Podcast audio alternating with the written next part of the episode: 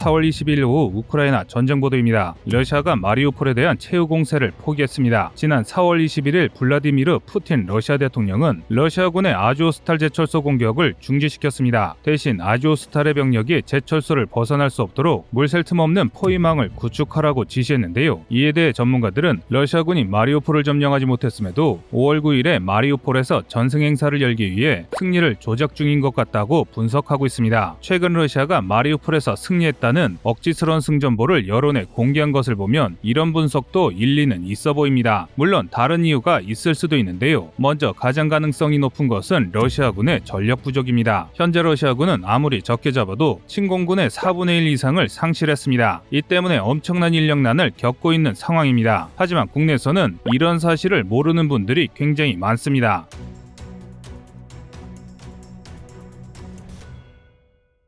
2차 세계대전에서 수백 개 사단으로 인해 전술을 펼쳤던 소련을 이야기하시면서 러시아 인력이 충분하다고 일각에서는 주장하는데요. 하지만 그런 주장과 반대로 현재 러시아군은 그다지 많은 병력을 동원할 수 없습니다. 성인 남성의 수가 너무 적기 때문인데요. 지난 100년간 러시아의 남성 인구는 그다지 늘어나지 않았습니다. 2차 세계대전에서 너무 많은 남성이 죽어 소련 멸망 직전까지 성비 불균형이 이어진 데다 이후로도 연이은 경기 악화로 출생아가 크게 감소했기 때문입니다. 때문입니다. 심지어 삭막한 사회 풍토로 러시아 남성의 평균 수명은 러시아 여성의 평균 수명인 77세보다 무려 15세나 낮은 62세입니다. 또한 러시아 남성의 사망 원인 중 상위권을 차지한 이유도 황당한데요. 바로 잦은 음주로 인한 간경화 및 심근경색 그리고 싸움으로 인한 사망 사고입니다. 이런 상황이라면 전장에 나설 남자가 있을 리가 없습니다. 그러나 개별 장병의 사기나 전투력이 높은 것도 아닙니다. 현재 러시아 남성 중 상당수는 만연한 병역 회피로 인해